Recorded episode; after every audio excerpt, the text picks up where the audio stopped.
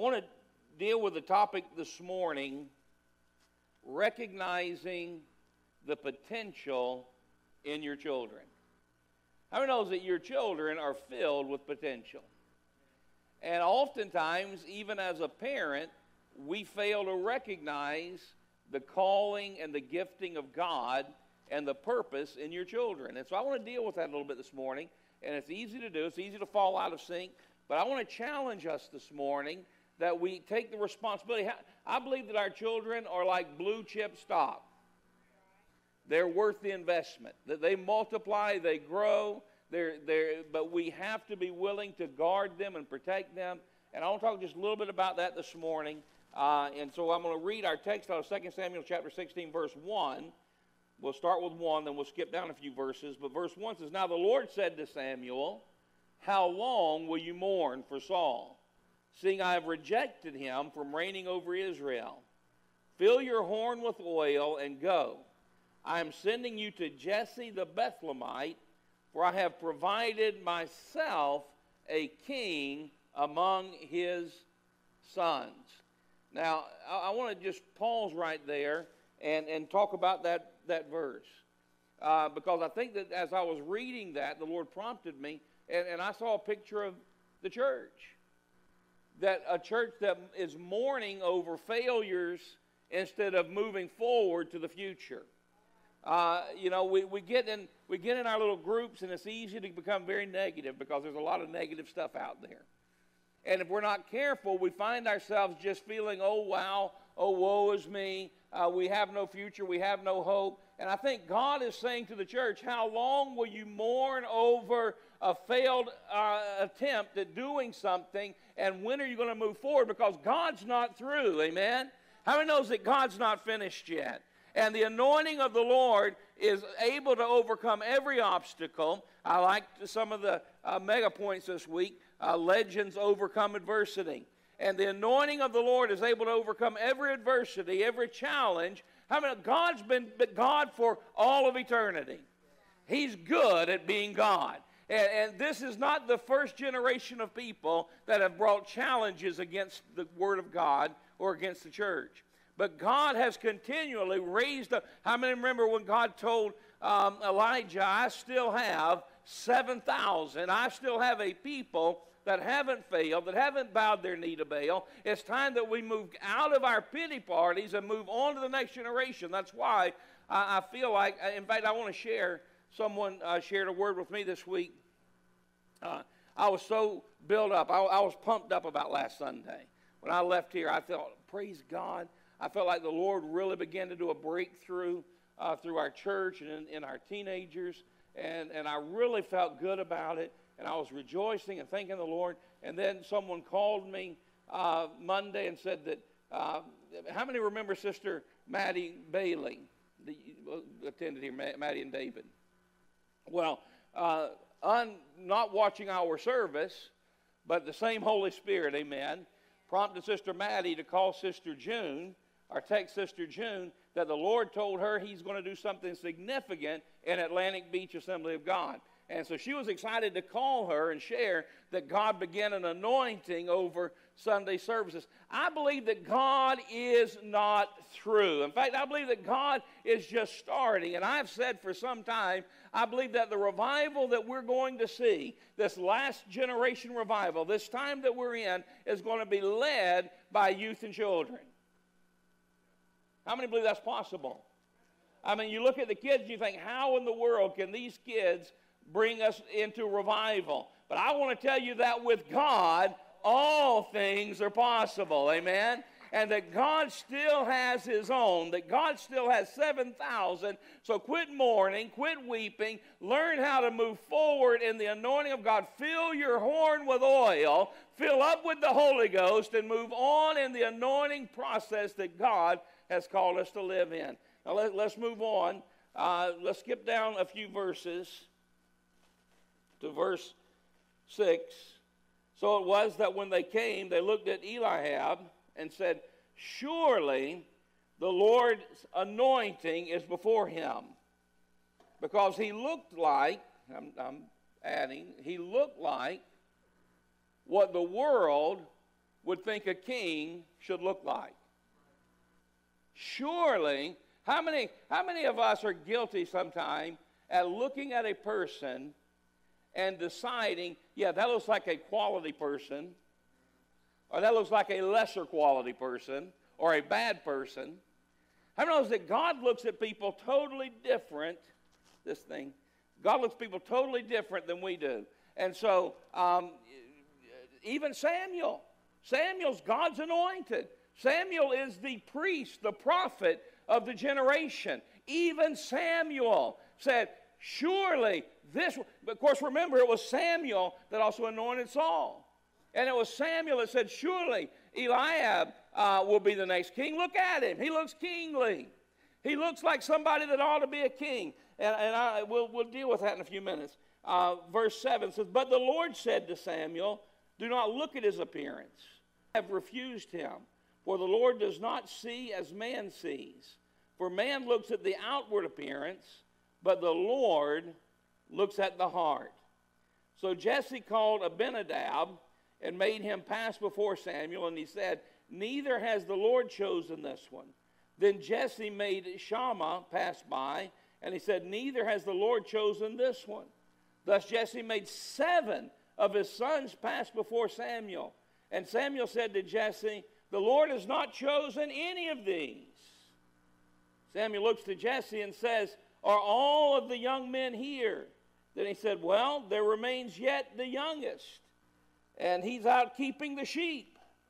And Samuel said to Jesse, Send and bring him, for we will not stop. We will not sit down till he comes here. So we went and brought him in. Now he was a ruddy with bright eyes and good looking. And the Lord said, Arise, anoint him, for this is the one. Then Samuel took the horn of oil, anointed him in the midst of his brothers, and the Spirit of the Lord came upon David from that day forward. So Samuel arose and went to Ramah. Father, I thank you right now for the word of God. I thank you, Lord, that you still have a generation. God, that you still have a people, Lord, that has not bowed their knee. God, that you haven't given up on humanity. God, that you said that, God, you're going to usher in a, a, a pure bride, a perfect bride, a clean bride.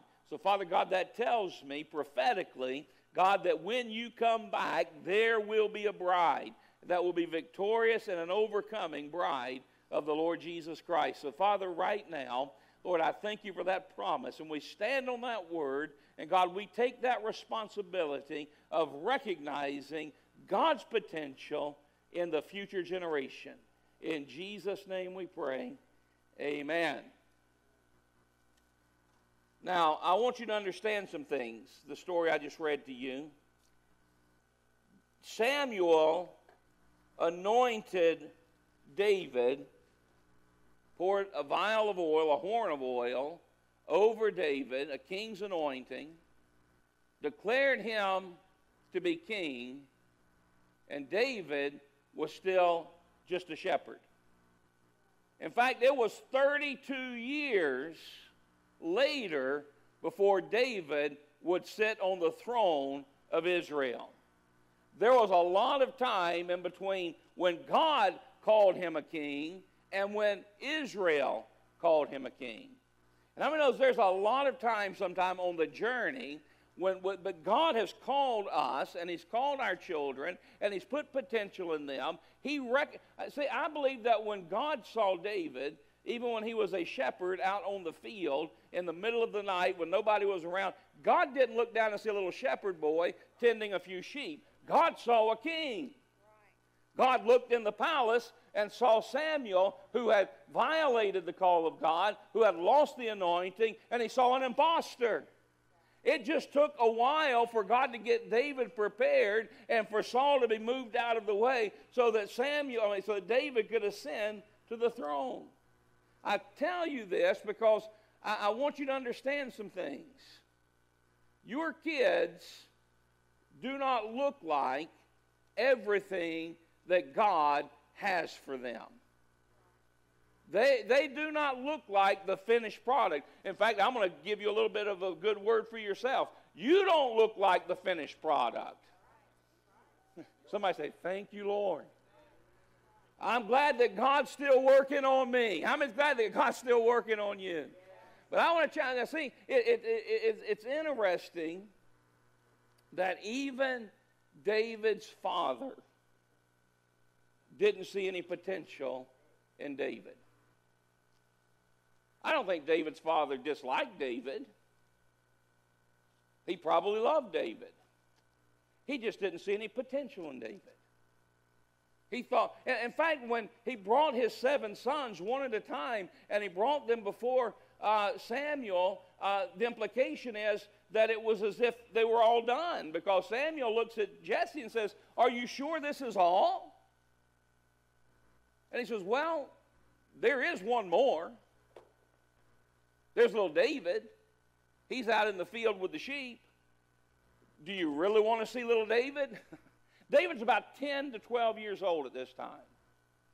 He's a little guy. And, and, and Samuel said, Yes, bring him in. In fact, he said this He said, We will not sit down until this is done because God sent me here for a purpose. How many knows that God has purposed us to find the potential, anoint the potential, nurture the potential, release the potential in the next generation? And we as a church, we as parents, we as leaders cannot sit down until that job is finished. Uh, I, I, it was fun that they done the uh, relay race earlier, and I've talked about it before. Uh, if you're going to lose a relay relay race, it is usually during the passing of the baton. Most of the runners can run within hundredths of a second of each other. I mean, they're, they're there because they can compete. Uh, and, and, if they weren't uh, excellent at their sport, they wouldn't be there. But what makes the difference is how well they pass the baton to the next runner. And if the baton drops, you can just well count it out. And, and, and I, it puts them so far behind. And I just want to talk about uh, the church. I think our success is going to be judged on how well we pass the baton to the next generation. Not on how well we run, but how well we set the next generation up to win the race. And that God has called us to do what only uh, God has anointed and called us to do. And so we have to be uh, able to do the things that Lord. And so there's an anointing. And so uh, Samuel said, We're not going to stop until you bring him in, recognizing the potential in our children. How many of you got children and sometimes it's hard to recognize potential in them? Don't raise your hands. I mean, uh, they're just, you know, I, mean, I love my little boy, but come on uh, little Johnny's really not going to be. You know, uh, he, he's really not going to be that, that, he's not going to go that far because why? We have been conditioned to judge people by the world standards. He doesn't do that good in school. He's a good boy. He just doesn't do that good in school. He's a good little girl. She's a good little girl. She's not that smart. She's not ever be on the faculty of Harvard. Um, uh, or, uh, you know, uh, maybe, maybe there's something that, but they're not going to ever, they're not going to ever lead a, a, a, a, corporation. They're not going to ever be a pastor. They're not going to ever be a missionary. They're not going to ever, uh, you know, they, they've just got too much going on. Can I tell you that God is telling the church, quit looking at the outside and start looking at the heart. God looks at hearts. I, I, there's, there's people in my life, I have to look past the exterior and look at their heart. I want to learn to see people like God sees people. Uh, you know, one of the things that frustrates me uh, is people that judge people, especially inside the church. Uh, the Pharisaical attitude is so condemning and damaging to the body of Christ. Now, that doesn't mean that I can't see fruit. It doesn't mean that I can't correct and discipline where correction and discipline is needed. But it does mean I'm not giving up because I'm not looking and I'm not stopped by the outward appearance and the outward facade because I'm going uh, much deeper than that. God is going much deeper. We, we sing that song. Uh, it appears God's looking much deeper than that. Uh, not just the songs we sing. I, you, you know the song. So God, God's looking much deeper than what we are. And he's thinking, how many of his ways are not our ways? Jesus said, in fact, the disciples had this problem in Matthew chapter 19 uh, when they were, Jesus was teaching in a setting, maybe a setting like this. Hopefully, had more people, but he was teaching.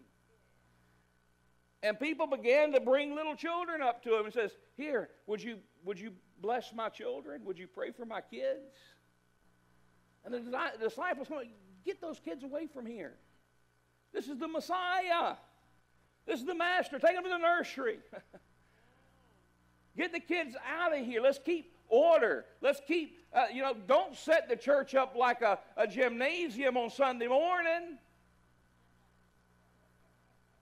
Don't bring balls in the sanctuary. Get those kids in their place. And Jesus said, Suffer the little children. In other words, put up with these kids. yeah, they're gonna they're gonna you're gonna have to clean more. you're, you're gonna have to wreak they're gonna wreak havoc on a building. They're gonna stress you. Uh, now this was a pretty calm mega sports camp actually this year. It was a great mega sports camp as far as uh, that's that side of things go. But sometimes, and some of you coaches know me, you leave mega sports camp like this. Um, because these kids, they, they just, they're, they're full of energy. They're, they're just bundles of energy. And, and, and, and, but Jesus said, suffer the little children. I, I remember one time when, when I was a youth pastor, we'd had a sleepover. One of the most encouraging things, and I've used it many times since then, uh, we'd had a sleepover, and, and uh, I'd gone to the pastor, and I said, you know, we've done the best we could do. Hope the church is okay. We tried to put it back together, tried to re-nail up the things that got tore down, and mop and clean and hope the church is okay. And uh, the pastor said something I thought was so encouraging to me. He quoted, quoted out of Proverbs chapter 14, verse 4. And he said, Where there are no oxen, the stalls are clean. But oxen are required for a strong harvest. Now, yeah, you can keep a really clean building and have no kids.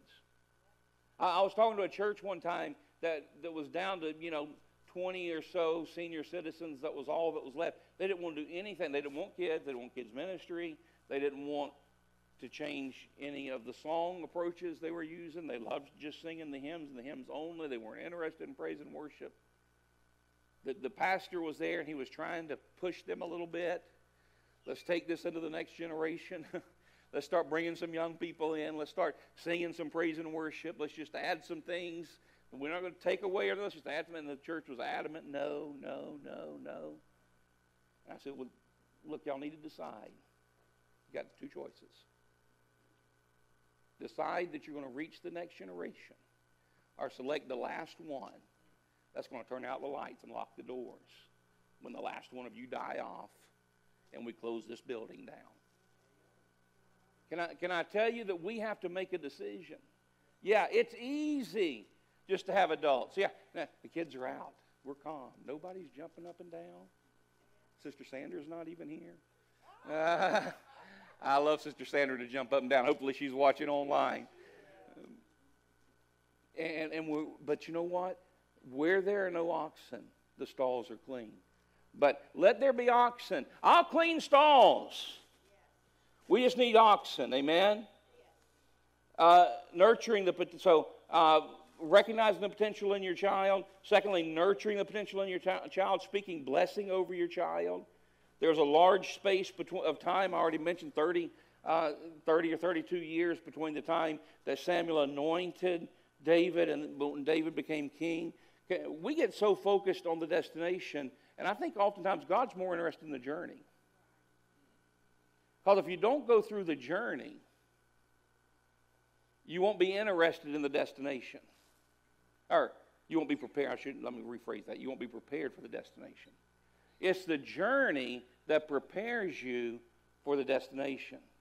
Uh, when I first was called to be pastor, I wasn't ready to be a pastor. Sometimes I don't know how ready I am yet, but I can tell you that the journey has equipped me a lot more uh, from the time that I was 19 and to where I am now. And, and, and, how many knows that you probably weren't able to be where you are now? We, we, we all want, you know, there, there's this big thing about, you know, nobody wants entry level jobs anymore. Everybody wants to start out at the top. Everybody wants to be the manager, uh, the general manager, uh, everybody, but nobody is interested in the journey. But how many knows that the journey is what prepares you for leadership?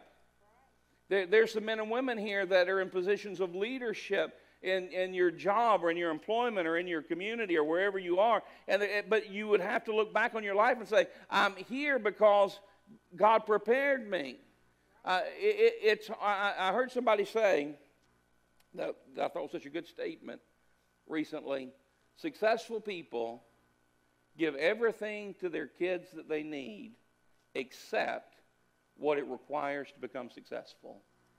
And that's hard work. They fail to give them what they did to get to where they are because now they've made everything easy for them. And, and, sometimes we struggle with that. But God wants us to nurture. Listen, we ought to be safety nets for our kids. You need to be a safety net for your kid. But you've got to nurture and love and pray over and anoint your children. You can't protect them from every bad thing. There's going to be bullies, they're going to be treated unfairly from time to time.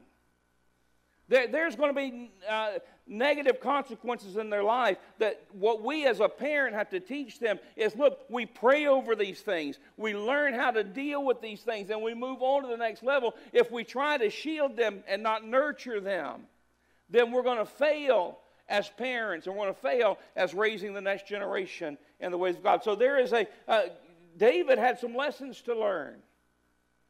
He had to learn he could kill tigers and lions and bears that tried to, wolves that tried to eat his sheep so that he could later kill a giant. But it was a journey.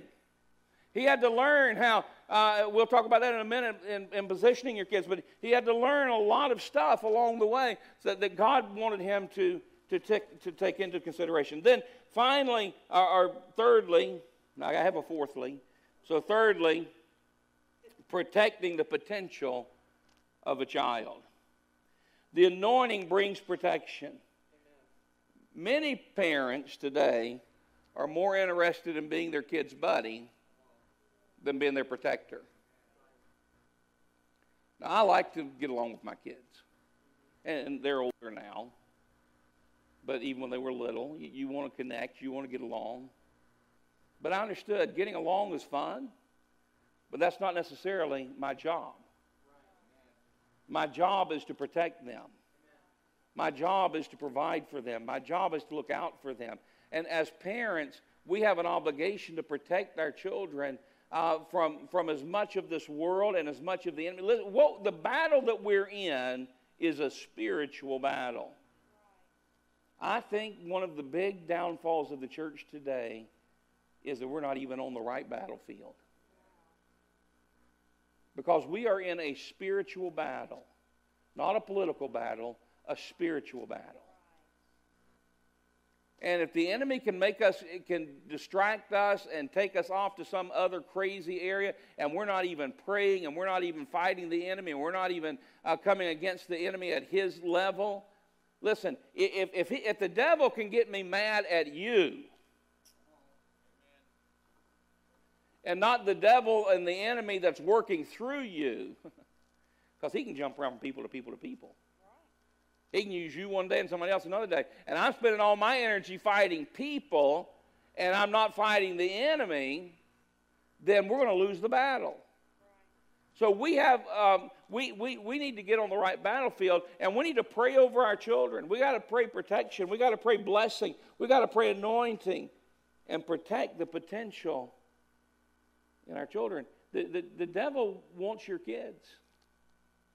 The devil wants your kids. He wants this generation. But so does Jesus. So does God. So does the church. The enemy has come but to what? Kill, steal, and destroy. But I have come that you might have life and have life more abundantly. Let's, let's, let's protect our kids. And then finally, releasing the potential in your children. How do you do that? Well, one way is doing things like bringing them to mega sports camp and then bringing them to church. And if this isn't your home church, take them to your home church. If it's a good church, a good Bible believing church. But if this is your home church, then bring them here. And, and we're going to pray over them. We're going to protect them. And we're going to do. And so, but that's one way. But, but how many knows that we have to position our kids? Right after the story I read to you where um, Samuel anointed David. At the same time, he took the anointing off of Saul, and Saul's spirit became very tormented. And Jesse said, Why don't you let David play the harp for you? It'll soothe your spirit. And Samuel, I mean, Saul said, Yeah, let's try that. And Saul fell in love with David. David would come in, and when Saul was troubled in his spirit, he would just sit and listen to David play the harp, and it would soothe his spirit. He so loved David that as David grew, uh, he, he, he taught him about armor. He taught him how to be an armor bearer. He trained him. He brought him into the inner parts of the palace. Everywhere Saul went, little David went. David had no idea that that would be his palace. Saul had no idea yet that one day he would ascend the throne and not just play the harp. But my point is, Jesse positioned David in a place where he could be exposed to his calling. When, when there was a battle, when there was a war, David was too young to go to war. But the more I think about this, I, I don't know that it was completely by accident that Jesse sent David to the battlefront with sandwiches to feed his brothers. Why? He was positioning him, exposing him to what a leader and a king would have to deal with. Can I tell you that we have a right, we have an obligation protect our children. I, I don't know that Jesse thought when he sent David down to take sandwiches that David was going to win the war. I think God always takes it to the next level, doesn't he? But I do think he thought, I'm going to position David with the, with the troops. I'm going to let him go down there and see what's going on. And so he, here's where we are. We, we have to protect our kids, we have to watch over them, but we have to position them. Put them in places to where they can be exposed, where God can use them. We position them, we bring them to the house of the Lord. We bring them to kids' church. We bring them to mega sports camp. We, put, we take them on mission trips. I, I was just sharing with uh, a couple people earlier this week. You, you know what would be a fun thing to do? Is we used to take mission trips every year when I was a youth pastor, is to pack up mega sports camp and take it on the missions field. We could, we could. I, I, think of the group we used to minister to in Jamaica. We could take, we could take uh, our mega sports camp. We could have had a blast with a tool like mega sports camp. Uh, our kids would come back from mission trip. So, so let me let me explain something about mission trips. Mission trips bless people. They bless the people that we go. I mean, that's certainly the hope. You invest, but that's not the reason That's not the primary reason I take the youth to missions fields. Because honestly, I could have sent that same amount of money to the missionaries that were over there. But I wanted to expose our kids to the front lines. I wanted them to see firsthand a different culture, a different generation. I wanted them to see firsthand what the enemy was trying to do and what the power of God would allow us to do. So we positioned. And, and they would come back and they would share testimonies. Our, our, my pastor was, uh, was very gracious. He'd give us a whole service to come and uh, share testimonies about what happened on the missions field. And usually I would preach if I had time, and the kids would share uh, testimonies of, of the missions trip. And, and what are you saying, Pastor? I'm saying, as parents, position your kids. Put them in youth camps when it's appropriate. Put them in sports camps. Bring them to the house of the Lord. Encourage them to be in Bible studies at their schools when they have Bible studies. If they don't have a Bible study at school, encourage them to start one. That takes a lot of nerve and courage. But how many knows? First of all, I want you to understand. I wouldn't even mean to bring that out, and we'll bring some instructors here. I'll bring the Barnowskis here one day to talk about it. In fact, next week we're going to have somebody here from Chi Alpha, which Chi Alpha is a college campus ministry. But you can understand, it is absolutely, completely legal for your children to have a Bible club at their school and teach the Word of God, preach and study the Word of God. It just has to be student initiated and student led. But it is a legal thing to do. Amen? So uh, encourage your kids uh, to, to, to be in, in, involved and be a part of those kind of things. What are we doing? We're positioning our kids for greatness. Saul's personal musician, uh, uh, learning these things. Saul later, and, and later, David would, would he would promote David as David grew, and he made him the commander over his armies, captain over thousands.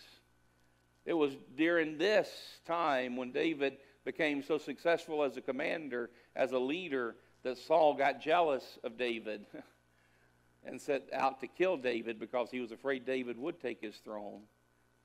But interestingly enough, and I'm going to close with this point, I said the anointing protects your children. And the anointing does protect your children. You need to pray anointing over your kids. I prayed anointing. I still pray the anointing of God over my kids. They don't always act like it, but I pray for them. And uh, I, I pray blessing and favor over them. The anointing, uh, later when Saul was tracking David down, David had the David was a better soldier than Saul was. That, that's what got him so upset. They, they would begin to sing in the streets Saul has killed his thousands, but David's his tens of thousands. David became a better warrior than Saul uh, was. And, and so Saul set out and put a death warrant out and, and went out, and David was hiding in caves and, and just trying to stay away. And two occasions, Saul was put right in David's hands. David could slay him if he wanted to. And David let him go, and he said, Why? I will not touch God's anointed. Let God deal with that. I only say that to put out the point. There's a protection in the anointing. And by the way, let me just give you a word. Sometimes you don't understand things that are going on in the church or with leadership. It would be wise for you to determine in your heart I may not understand what's going on, but I will not put my mouth on God's anointed. I've seen it backfire too many times. So just be careful. That was a side point. I want us, in conclusion, everyone's here everyone that's here is pretty well invested in kids. Either you have grandkids that are here, or, or you, you're uh, invested in teaching or training, or you just love children. That's why you're here on Mega Sunday. And uh, so, whatever reason that you're here, I, I, I want to ask us in our closing time of prayer to ask God to begin to let us see our kids through Jesus' eyes. past all their blunders and faults and see the king in the shepherd. See the king in that 10 year old boy, the queen in that 10 year old girl, the leader, the potential. What does God have?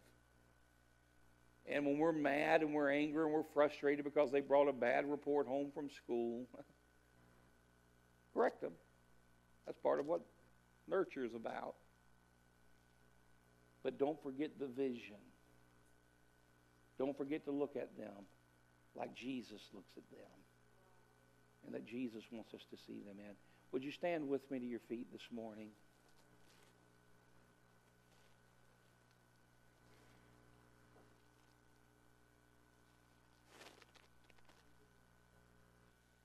If you're here and you're a parent, God bless you. You're, you're raising a child. Maybe you're not even a parent. Maybe you're a grandparent raising a child.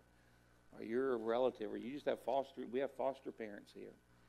Whatever reason, you're, you're charged with raising and protecting a child. God bless you. It, it's a bigger job than mortal man is equipped to handle. You need divine help. You need divine strength. So I want to pray blessing over you this morning. If you have an opportunity to influence grandkids, you have an opportunity. Listen, it, it may be your kids may be grown. It's not too late to influence them.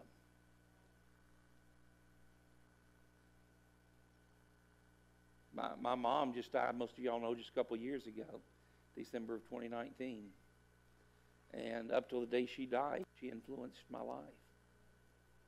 And still today, her legacy influences my life. It's not too late to start speaking into your grown children either. And it may start out something like, you know, I may have failed. I may not have been always the best mom or the best dad. I didn't have you in church. I, but I want you to know I'm committed now to pray for my pray for my children, pray for you. I want, would you bow your heads with me, Father, right now? Lord, I pray over this congregation. I pray, Lord Jesus, over every parent every grandparent, every teacher, every influencer. God, that we would recognize the potential in this generation. How long shall we mourn over what's lost and be distracted from what you're doing? God, let us see. Let us see firsthand, God, what you have in store for the future. And God, it is glorious and great. It's not negative, it's a good thing. And God, we rejoice in that. I pray blessing over our kids. I pray, God, that there were kids this week that gave their heart to Jesus. And God, that their lives have been eternally changed as a result. I pray blessing over every coach, Lord, that worked regular jobs all day long and came tired at night and, and donated their time to invest in these kids, Father. God, restore strength and energy and rest back into their lives, Father. God, I bless this church and I bless these kids and I bless these parents, Father, under the anointing and the blessing and the favor of Almighty God. Be all glory in Jesus' precious name.